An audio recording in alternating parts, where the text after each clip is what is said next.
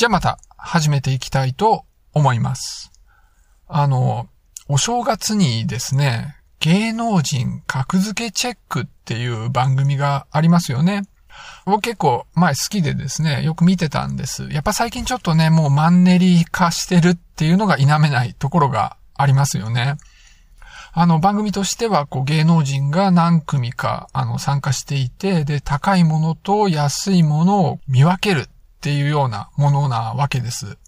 まあ、例えば、100万円ぐらいするようなワインと数千円のワインを、その本人たちにはわからないように飲んでもらって、で、その味と香りだけからどっちが高いやつかを当てるって、まあ、そういう感じの、えー、番組なわけですね。で、楽器の高いやつと安いやつを当てるっていうのも、まあよくやられてますよね。で、その高い側でよく出てくるのがですね、ストラディバリウスと呼ばれる、えー、バイオリンなんかが出てくるわけです。で、それと、あの、普通のこう初心者用のバイオリンとの音の違いを聞き分けるっていう、まあそういうような出題がされるわけなんです。で、なんか僕なんかもですね、こうテレビ越しに聞いてて、やっぱ違うなっていうのはわかるんです。まあ音が違うと、どっちが好きかって言われると、まあ結構微妙なんだけれども、違うということだけは分かっ、まあ、強いて言うとですね、このストラディバリウスの方がなんか音が大きい気がします。うん。僕は、あの、音楽とか全然わかんないし、感性もあんまりない方なので、あの、細かいことはわかんないんだけれども、なんか音が大きい気がすると、まあ、そんだけぐらいしかわかんないです。でも、その、それこそガクトとかはですね、だいたい毎回、こう、ちゃんとどっちがストラディバリウスか分かってるんですよね。だからその、わかる人が聞けばわかるっていう感じみたいなんです。でもミュージシャンだったらみんなわかるかっていうとそうでもなくって、やっぱなんかちょっと、こう、知識というか、感受性というか、まあ、何かしらある人でないとわかんないって、まあ、そんな感じなわけです。で、まあ、このストラディバリウスなんですけど、まあ、すごく有名ですよね。17世紀、18世紀にストラディバリっていう人がいて、まあ親子なんですけど、その親子がまあ作ったバイオリンとかビオラとかチェロとか、まあそういう、弦楽器が、まあ、ストラディバリウスって呼ばれてるんです。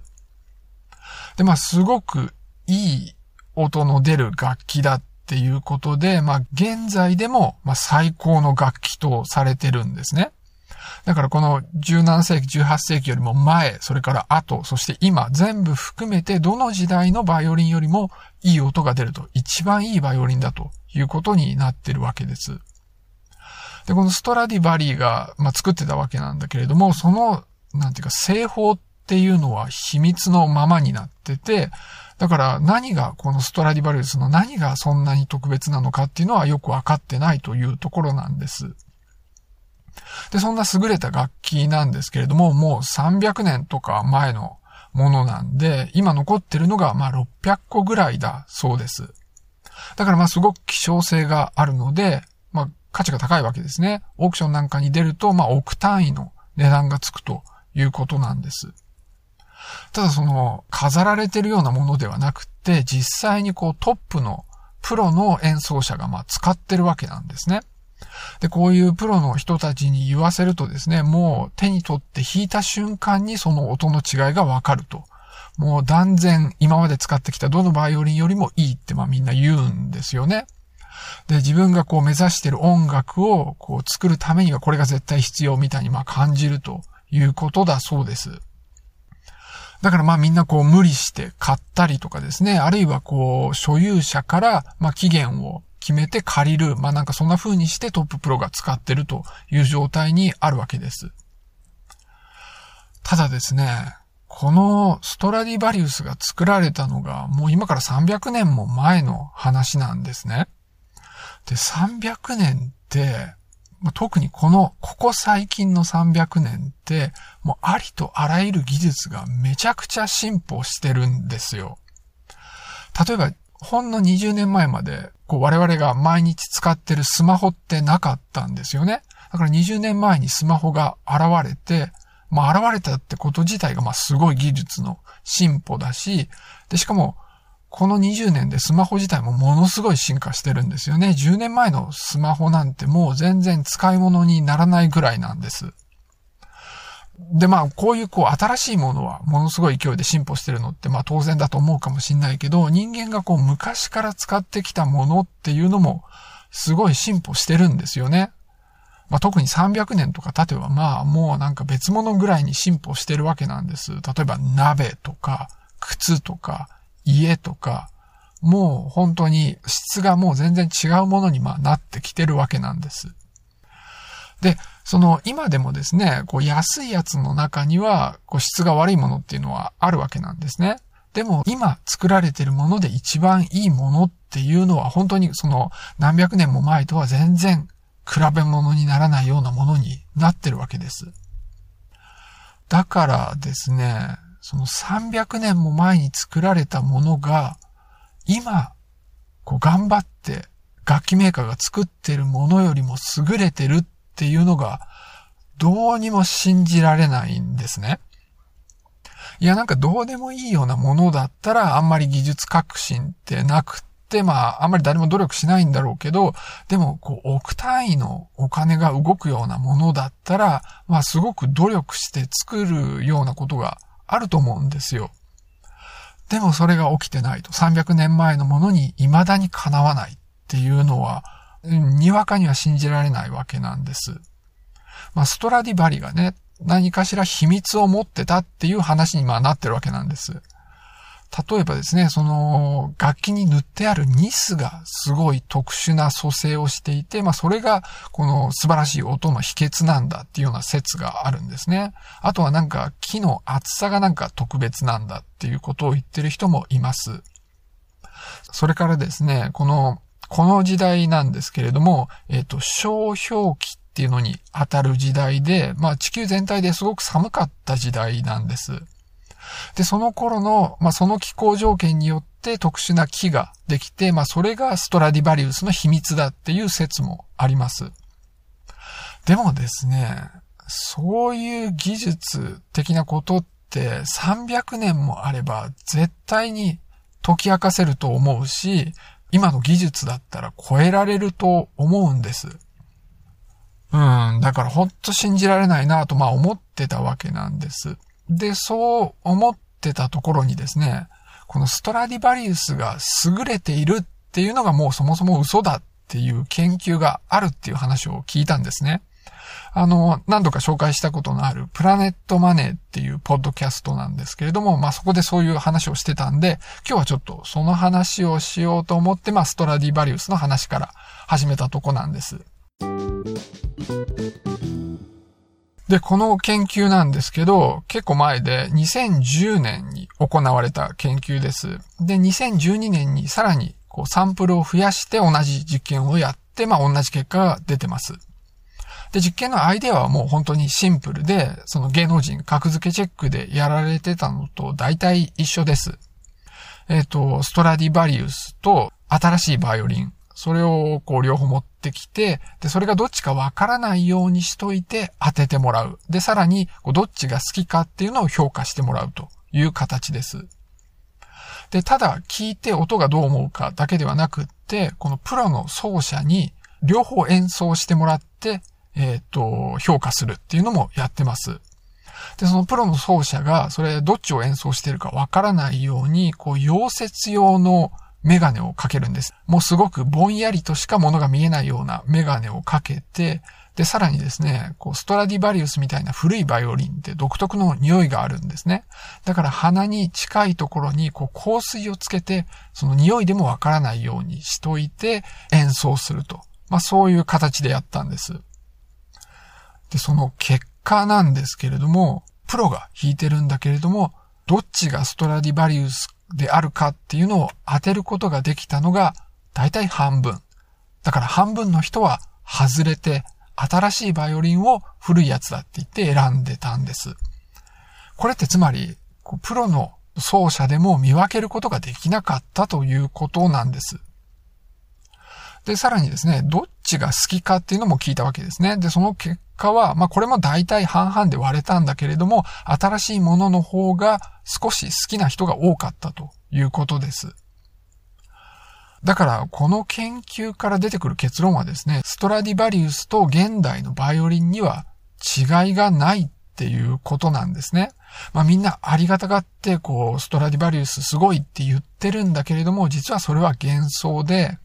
まあでもほとんどの人はこう実際にストラディバリウス聞くとすごいって感じるんですよ。だからそれはなんかプラシボ効果みたいなもの、実際には差がないんだけれども、差があるって感じる。まあそんな解釈ができるわけです。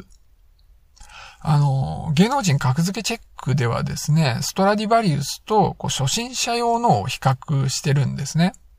多分それぐらいだったらまあ差があるのかもしれないんだけれども、この研究ではおそらくこう現代のバイオリンでもいいやつを使っていて、で、そういういいバイオリンであれば違いがないっていうことみたいなんです。まあ、考えられることの一つとしてはですね、ストラディバリウスを使っていると、これすごいバイオリンだからすごい演奏ができるってこう自分で思い込んで、普段よりもいい演奏ができるとか、まあ、そういうのはあるかもしれないですね。だから実際作られる、実際出てくる音楽っていうのは、ストラディバリウスの方がまあ良くなってるかもしれないですね。その奏者自身がストラディバリウスだっていうことを知っていればまあそんなわけでですね、こう現代の普通のバイオリンとストラディバリウスにはまあ違いがないっていうことに、この研究からはなってるわけなんです。ただちょっとこの研究に関してですね、一つ断っておかなければいけないことがあって、この研究にですね、バイオリンメーカーの人が関わってるんですね。こういうのを利益相反って言うんですけれども、バイオリンメーカーの人からしてみればですね、現代のバイオリンの成績がいい方がまあいいわけなんで、でそういうふうにこう、利益が絡んでくると、無意識か、まあ意識的かもしれないけど、こう、どっちがうまくいってほしいみたいなバイアスが生み出されて、まあ結果がちょっとねじ曲げられるっていう可能性があるので、まあそういう利益相反のある研究っていうのは、完全にはまあ信じられないところがあるわけなんですね。ただ一応今回の研究で中心的にやってたのは、まあ普通の会社とは関係ない学者なんで、まあ大体信じていいと思うんです。それから別のグループの研究っていうのもどうもあるみたいで、だからおおむね、まあこの結果信じていいと思うんですけれども、まあちょっと注意が必要というところはあります。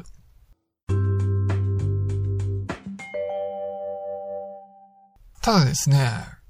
まあこの結果をよく考えてみると、これはこれで妙なことなんです。300年前のバイオリンと今のバイオリンが同じぐらい優秀っていう結論なわけですね。その300年経ってんのに、その300年前のバイオリンが今のと変わんないぐらい技術的に優れてるっていうことなわけなんです。その、ストラディバリウスはすごいっていう話とは合わなくなっちゃうんだけれども、それでもやっぱりすごいっていうことなわけです。例えばですね、300年前の靴と、今のナイキのハイテクのスニーカーと比べて、で、その履き心地が同じなんてありえないんですよね。でも、ストラディバリウスに関してはそうなってるっていうんで、まあ、それは、それで驚くべきことだと僕は思うんです。で、それに対する、まあ、解釈なんですけれども、その弦楽器業界っていうのはもうずっと前からストラディバリウスが最高峰で、その作ってる人たちっていうのはストラディバリウスを目指してたわけなんです。だから業界っていうのは、今ですら、こう、ストラディバリウスに追いつこうって、ストラディバリウスを目標にして、まあ、やってるわけなんです。だから、ストラディバリウスを目指してるんで、こう、現代のその最高の技術を使って、なるべくストラディバリウスに近いものを作り上げてきたと、まあ、そういうふうに考えることもできるわけです。だから、今のバイオリンが、まあ、ストラディバリウスと同じ性能を持ってるっていうのが、まあ、それで説明できるんじゃないかなっていうところがあります。まあ、逆に言えばですね、ストラディバリウスに囚われていて、こうそれよりも優れたものを作ろうっていうコンセプトでやっていないから、優れたものができてないっていう可能性もあるっていうことですね。